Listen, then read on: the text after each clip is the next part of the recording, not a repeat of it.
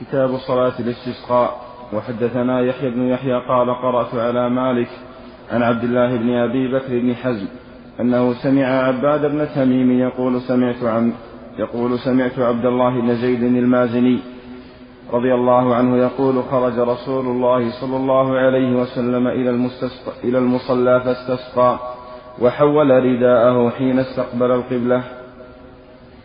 وحدثنا يحيى بن يحيى قال أخبرنا سفيان بن عيينة عن عبد الله بن أبي بكر عن عباد بن تميم عن عمه رضي الله عنه قال خرج النبي صلى الله عليه وسلم إلى المصلى فاستسقى واستقبل القبلة وقلب رداءه وصلى ركعتين. وحدثنا يحيى بن يحيى قال أخبرنا سليمان بن بلال عن يحيى بن سعيد قال أخبرني أبو بكر بن محمد بن عمرو أن عباد بن تميم أخبره أن عبد الله بن زيد الأنصاري رضي الله عنه أخبره أن رسول الله صلى الله عليه وسلم خرج إلى المصلى يستسقي وأنه لما أراد أن يدعو استقبل القبلة وحول رداءه. نعم وهذه الحديث فيها مشروعية صلاة الاستسقاء عند حصول الجد والقحط ومشروعية صلاة ركعتين وخطبة ودعاء مع رفع اليدين وتحويل الرداء واستقبال القبلة. كل هذا مشروع. تقام صلاة الاستسقاء يصلى يصلى ركعتان في صحراء قريبة من البلد. ويكون فيها خطبة قبل الصلاة أو بعدها. ودعاء مع رفع اليدين واستقبال القبلة. وإلى هذا ذهب الجماهير من أهل العلم إلى مشروعية صلاة الاستسقاء وأنه صلى ركعتين. ذهب الإمام أبو حنيفة إلى أنه لا يسن لها الصلاة. وهذا مخالف النصوص قال إنه يستسقي بدون بدون صلاة. لعلها لا لم لم تبلغ الأحاديث أو أنه تأولها. الصواب الذي عليه الجماهير ما دل وما دلت عليه النصوص وأنه أنه يشرع صلاة الاستسقاء. رحمك الله. في أن يعد الإمام يوما يخرجون فيه ويصلون. وتكون الصلاة خارج البلد. هذا هو الأفضل في الصحراء قريبة من البلد من صلاة العيد. إلا إذا كان هناك مانع أو يكون مثلا البلد متباعد أو ما أشبه ذلك وإلا الأصل السنة أن تكون صلاة الاستسقاء خارج البلد في صحراء وكذلك صلاة العيد. ويصلي ركعتين ويخطب. والخطبة قبل الصلاة أو بعد الصلاة. جاء ما يدل على هذا وهذا. في دعاء تحويل الرداء يحول رداءه تفاؤلا بتغيير الحال. أن الله يحول ما ما بهم من الجد والقحط إلى الخصب والسعة واستقبال القبلة ورفع اليدين. كل هذا مشروع. والاستسقاء على ثلاثة أحوال. الحالة الأولى أكملها أن تصلى صلاة الاستسقاء. صلى صلاة يعد الإمام يوما يخرجون فيه ويصلي ركعتين ويخطب ويدعو. الحالة الثانية أن يستسقي في خطبة الجمعة يوم الجمعة. ويرفع يرفع الإمام يديه إذا استسقى ويرفع المأمون المأمون أيديهم. الحالة الثالثة أن يدعو بدون صلاة بغير خطبة الجمعة كما دعا النبي عند أحجار الزيت. وأبو حنيفة رحمه الله لم لم يرى إقامة صلاة الاستسقاء وهو محتاج بالأحاديث. نعم.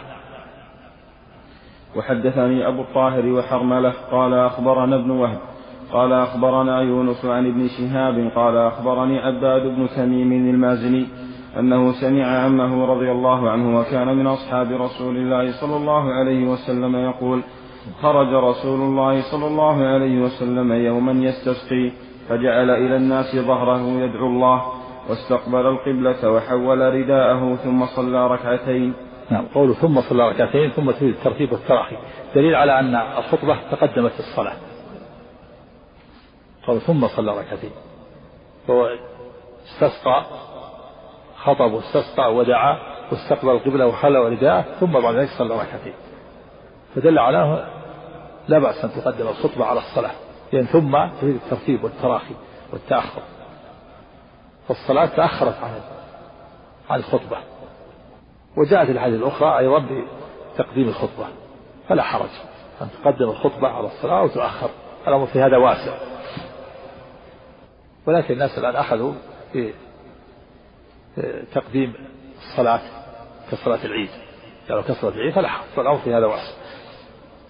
وفيه أن النبي صلى الله عليه وسلم خرج يوما يستسقي يعني وعد الناس يوم معين.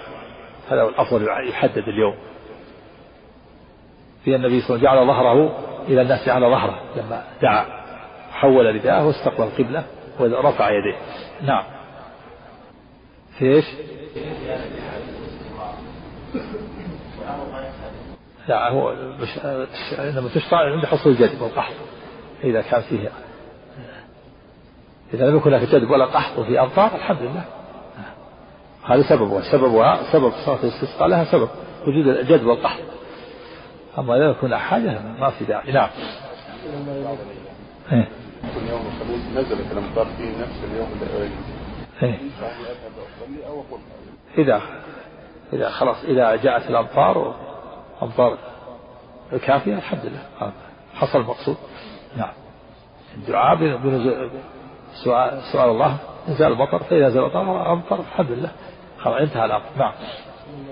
جاء في بعض الحديث أن سليمان رضي الله عنه نبي الله ذهب يستسقي بالناس فوجد نملة مستلقية على ظهرها رافعة قوائمها إلى السماء وهي تقول اللهم إن خلق من خلقك فلا تمنع عنا بذنوبنا فضلك وكان أوتي منطقة الطير فقال ارجعوا فقد دعيتم بسقوة غير فقد سقيتم بدعوة غيركم.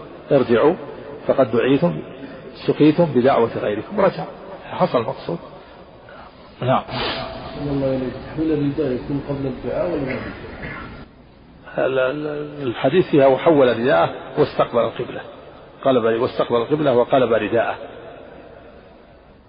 الأمر في هذا واسع لكن الأقرب أنه يحول رداء يعني تفاؤلا بتغيير الحال ثم يدعو وإن دعا ثم قلب رداءه فالأمر في هذا واسع الحديث فيها في الواو والواو لا تأخذ الترتيب. نعم. نعم هو قائم وهو قائم نعم.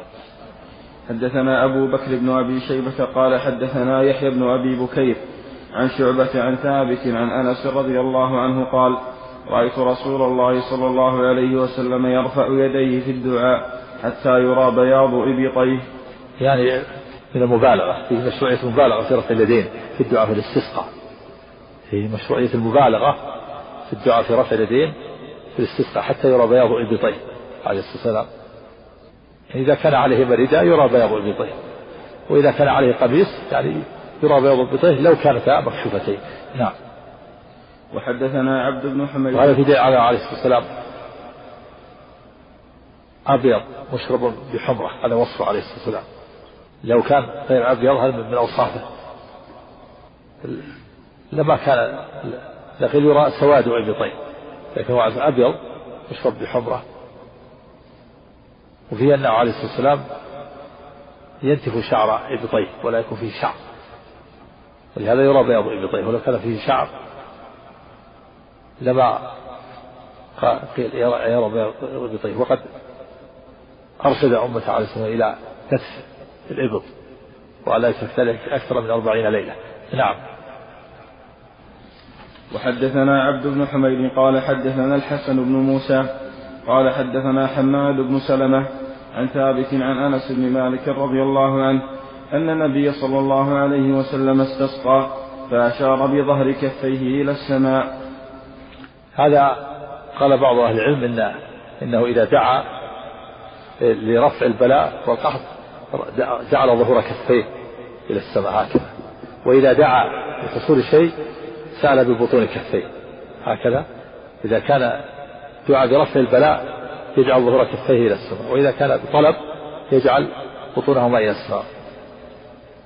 والصواب أن أن أنه لا فرق بينهما وأن هذا محمول على أنه بالغ في رفع اليدين. بالغ فصار من شدة المبالغة كأن ظهر كفيه إلى السماء. بشدة المبالغة هكذا. كأن ظهرها كأن ظهر كفيه إلى السماء هذا هو الصواب. الصواب أن هذا محمول على أنه بالغ في رفع اليدين. فصار من شدة المبالغة كأن ظهر كفيه إلى السماء وإلا فإن السؤال يكون ببطون الأيدي لا بظهورها. كاستطعام المسكين. كما تستطعم المسكين هكذا. يستطعم المسكين ويطلب هكذا ببطون كفيه قول أنس نعم. أن النبي صلى الله عليه وسلم استسقى فأشار بظهر كفيه إلى السماء. نعم. وحدثنا محمد بن المثنى قال حدثنا يحيى بن سعيد عن ابن أبي عروبة عن قتادة أن أنس بن مالك رضي الله عنه حدثهم عن النبي صلى الله عليه وسلم نحوه. حدثنا محمد بن المثنى قال حدثنا ابن أبي عدي وعبد الأعلى عن سعيد عن قتادة عن أنس رضي الله عنه أن نبي الله صلى الله عليه وسلم كان لا يرفع يديه في شيء من دعائه إلا في الاستسقاء حتى يرى بياض إبطيه غير أن عبد الأعلى قال يرى بياض إبطه أو بياض إبطيه. نعم. وحدثنا يحيى بن يحيى ويحيى بن أيوب وقتيبة وابن حجر. قال يحيى هذا قول أنس رضي الله عنه لا يرفع يديه في شيء من دعائه إلا في الاستسقاء. هذا محمول على المبالغة يعني لا يرفع يديه مبالغة إلا في الاستسقاء. وإلا فإنه ثبت النبي رفع يديه في مواضع. ثبت أن النبي صلى الله عليه وسلم رفع يديه في مواضع. فيحتمل أن مقصود أنس رضي الله عنه في هذا يعني لا يرفع يديه يعني مبالغة إلا في الاستسقاء. أو أنه خفي على أنس رضي الله عنه نسي المواضع والأمكنة التي رفع يديه فيها في الدعاء. فإنه ثبت أن النبي صلى الله عليه وسلم رفع يديه في الدعاء في الحج في ستة مواضع. في عرفة رفع يديه في مزدلفة وبعد الجمرة الصغرى وبعد الجمرة الوسطى وعلى الصفا وعلى المروة. هذه سبعة مواضع ستة مواضع كان النبي يرفع يديه فيها. فيحتمل أن نسي هذا أو خفي عليه أو أن مقصوده لا يرفع يديه يعني مبالغة. لا يرفع يديه مبالغة في شيء من الدعاء إلا في الاستسقاء فإنه يبالغ فيها. وأما غير الاستسقاء فإنه يرفع يديه ولكن بدون مبالغة. لأن رفع يديه ثابت. ثابت عن النبي في مواضع منها ستة مواضع في الحج. نعم.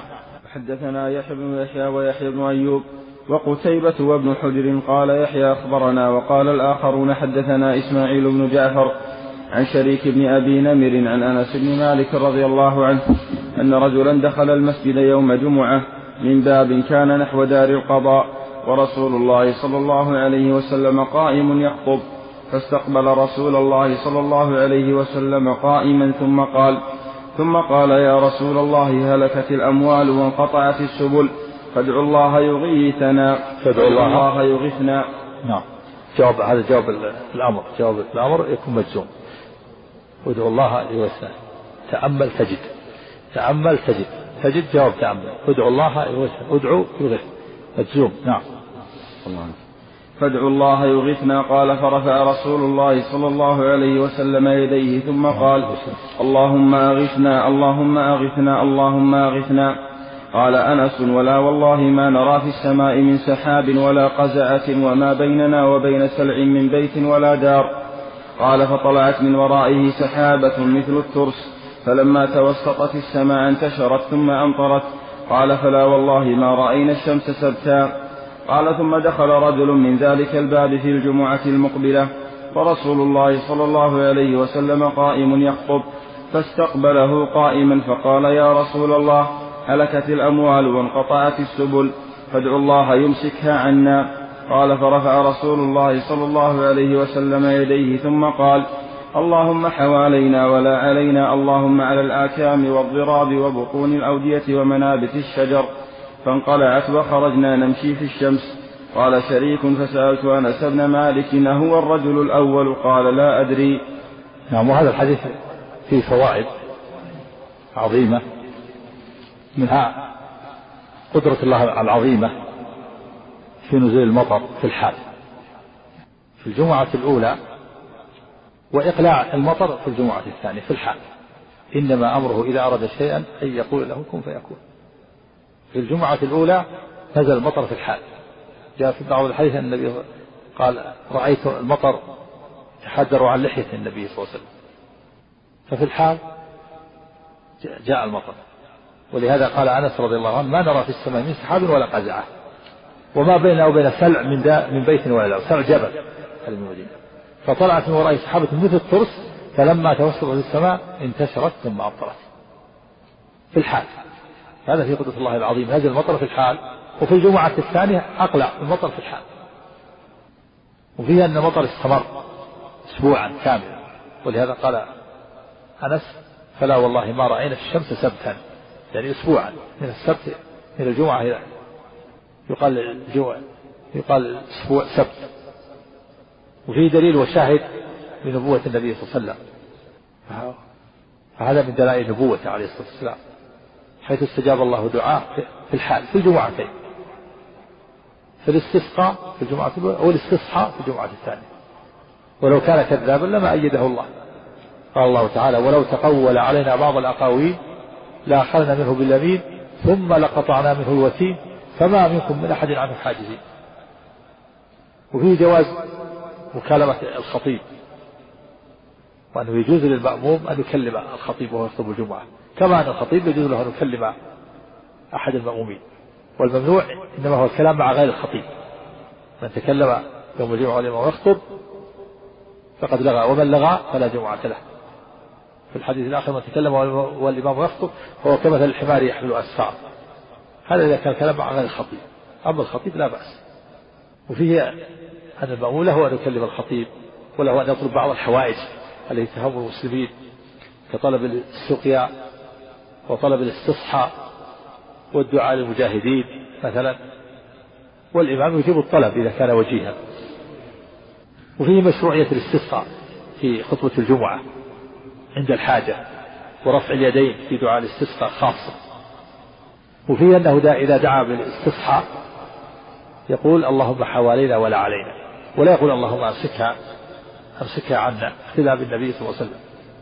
فالنبي صلى الله عليه وسلم قال اللهم حوالينا اللهم على الآكام وهي دون دون الجبل الجبل الصغير. والضراب الرواب الصغار ومنابت الشجر. نعم.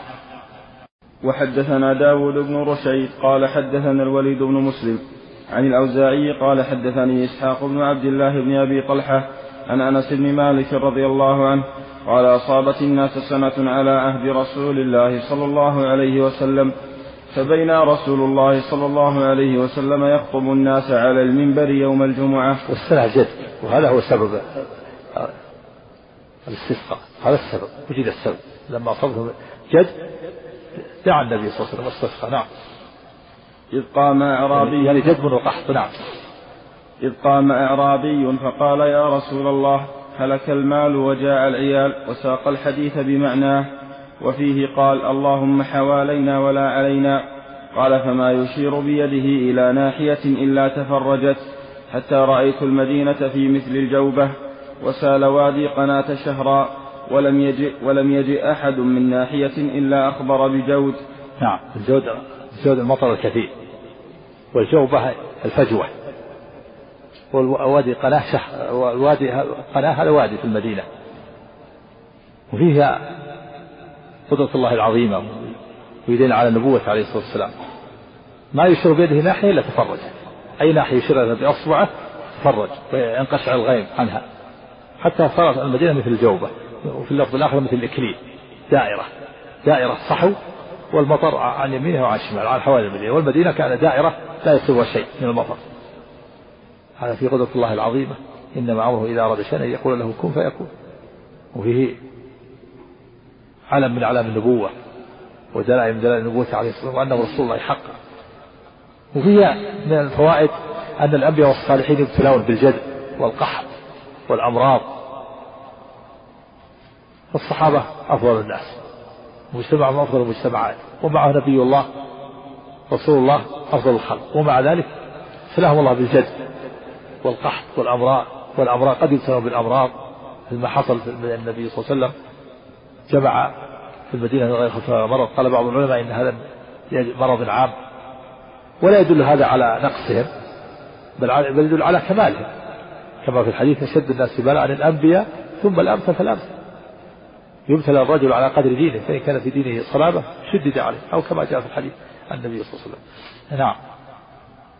وحدثني عبد الأعلى بن حماد ومحمد بن أبي بكر المقدمي.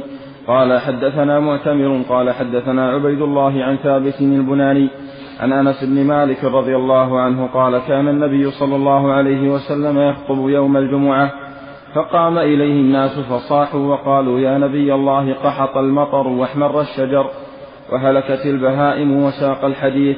وفيه من رواية عبد الأعلى فتقش فتقشعت عن المدينة فجعلت تمطر حواليها وما تمطر بالمدينة قطرة. فنظرت إلى المدينة وإنها لفي مثل الإكليل.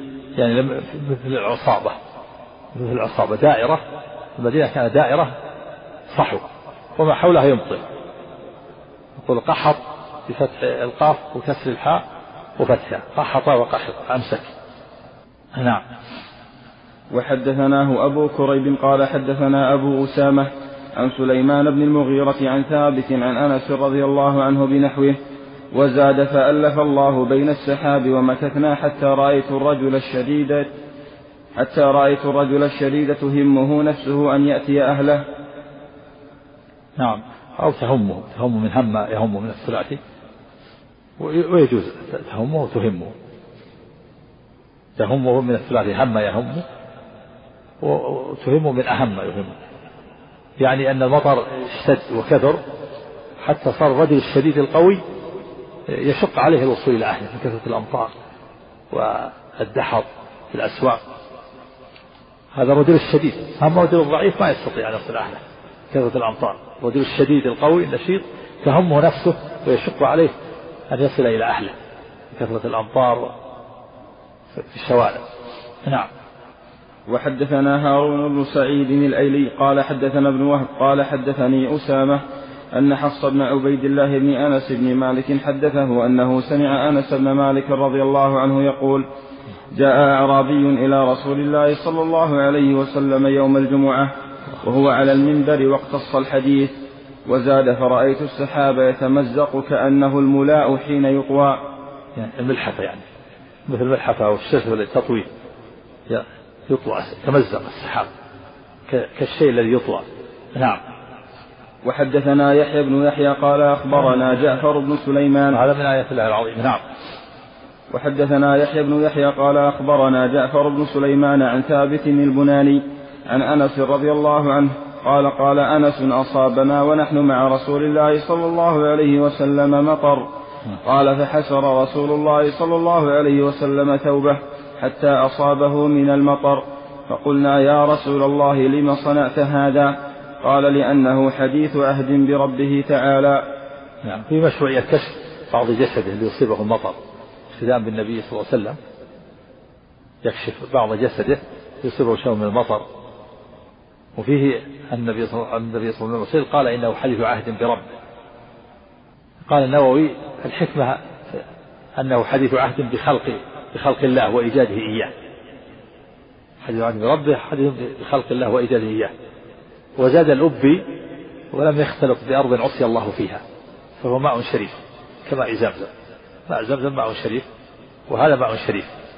ولهذا كشف النبي صلى الله عليه وسلم عن جسد يصيبه شيء منه لأنه حديث عهد بربه ولم يختلط بأرض عصي الله فيها. نعم. نعم. لا الآية ألم ترى أن الله يزيد السحابة ثم يؤلف بينه ثم يجعله ركاما. فترى الرزق يخرج من خلاله ظاهر الآية أنه يخلقه الله. يخلقه الله. سحاب يألف يخلقه الله. قال بعضهم إنه أصله ينبعث من البحر والبخار وهذا لا يمنع. نعم. نعم. نعم وأن الله في العلو. هي إثبات العلو لله عز وجل. لأنه يعني أتى من فوق وأن الله فوق. بربه في إثبات العلو. الله خلقه خلقه فوق. وهذا أيضا يرد ما ما, ما قال هذا. من قال إنه جاء من فوق. من البحر. هو عهد حديث عهد بربه هذه من خلق الله له. وخلق فوق السحاب جاء من جهة الفوق فوقية. فوق فوق. في إثبات العلو لله عز وجل. نعم. نعم. الرد على أهل البدع من الشاعرة والمعتزلة والجهمية الذين ينكرون علو الله على خلقه. نعم. إيه. يعني الجبل جبل القريب منه. ثارت سحابة من قبل الجبل هذا. السحاب يهور ثم يؤلف بينه. ألم ترى أن الله يزجي سحابا ثم يؤلف بينه؟ ثم يجعله ركابا فترى الوقت يخرج من خلاله. ظاهر لأن الله يخلقه. نعم. حدثنا عبد الله. نعم. ها؟ يعني هو ماء الشريف مبارك في بركة. كما قال لأنه حي عهد بربه. يصيب شيء من جسده. نعم. حدثنا عبد الله. نعم. نعم. فيه خلق ربه. هي يعني خلقه. ولكن فيه إثبات العلو أيضا لله ما يمنع هو إثبات العلو لأنه خلق فوق وجاء من جهة السماء.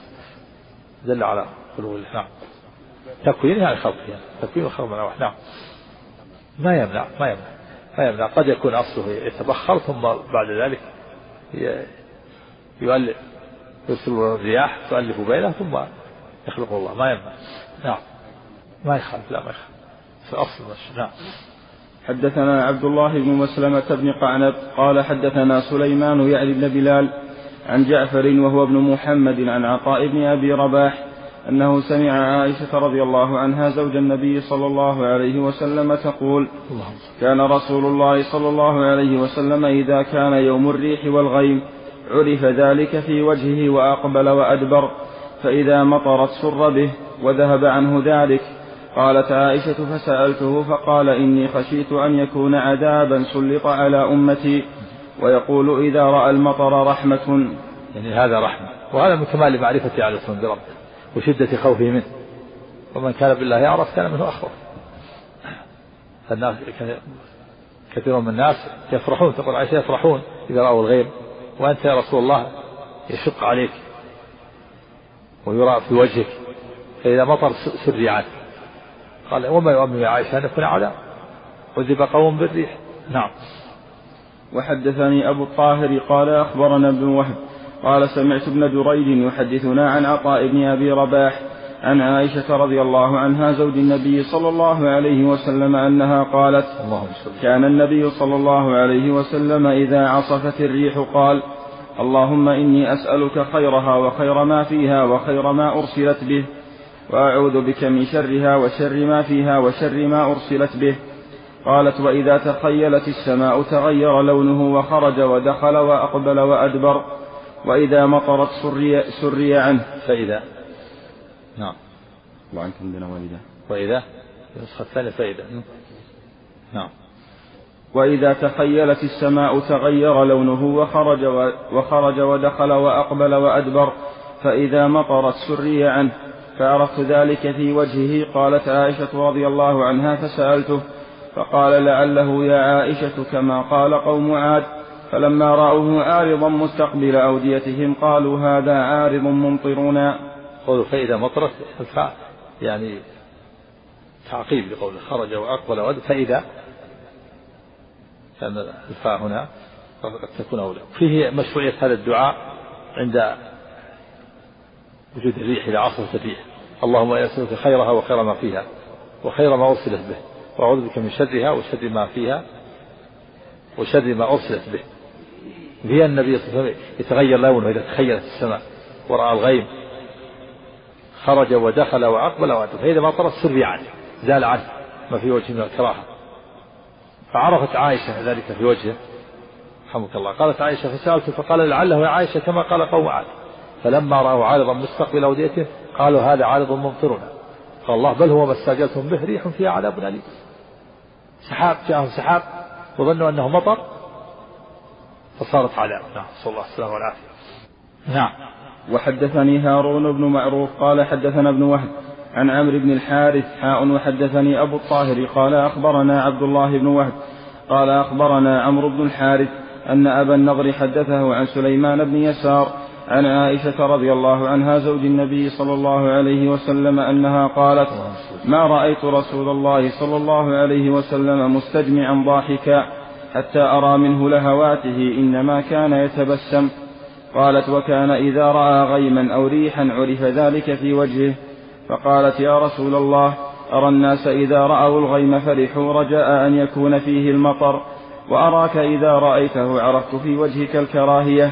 قالت فقال يا عائشة ما يؤمنني أن يكون فيه عذاب قد عذب قوم بالريح وقد رأى قوم العذاب فقالوا هذا عارض ممطرنا. نعم وهم, وهم قوم هود. أهلكهم الله بالريح بالريح العقيم. نسأل الله السلامة والعافية. وهذا من كمال معرفة عارف بربه وشدة خوفه منه. ومن كان بالله يعرف كان منه أخوة. نعم. وحدثنا أبو بكر بن أبي شيبة قال حدثنا غندر عن شعبة حاء وحدثنا محمد بن المثنى وابن بشار قال حدثنا محمد بن جعفر قال حدثنا شعبة عن الحكم عن مجاهد عن ابن عباس رضي الله عنهما عن النبي صلى الله عليه وسلم أنه قال نصرت بالصبا وأهلكت عاد بالدبور. نعم والصبا ريح شرقية والدبور الريح الغربية الدبور عذاب. والصبا رحمة. ولهذا قال النبي نصرت بالصبا وهي الشرق وأهلكت عاد بالدبور نسأل الله العافية. نعم. وحدثنا أبو بكر بن أبي شيبة وأبو كريب قال أخبرنا أبو معاوية. حاء. وحدثنا عبد الله بن عمر بن محمد بن أبان الجعفي. قال حدثنا عبدة يعني بن سليمان. كلاهما عن الأعمش عن مسعود بن مالك عن سعيد بن جبير عن ابن عباس رضي الله عنهما. عن النبي صلى الله عليه وسلم بمثله كتاب الكسوف. بارك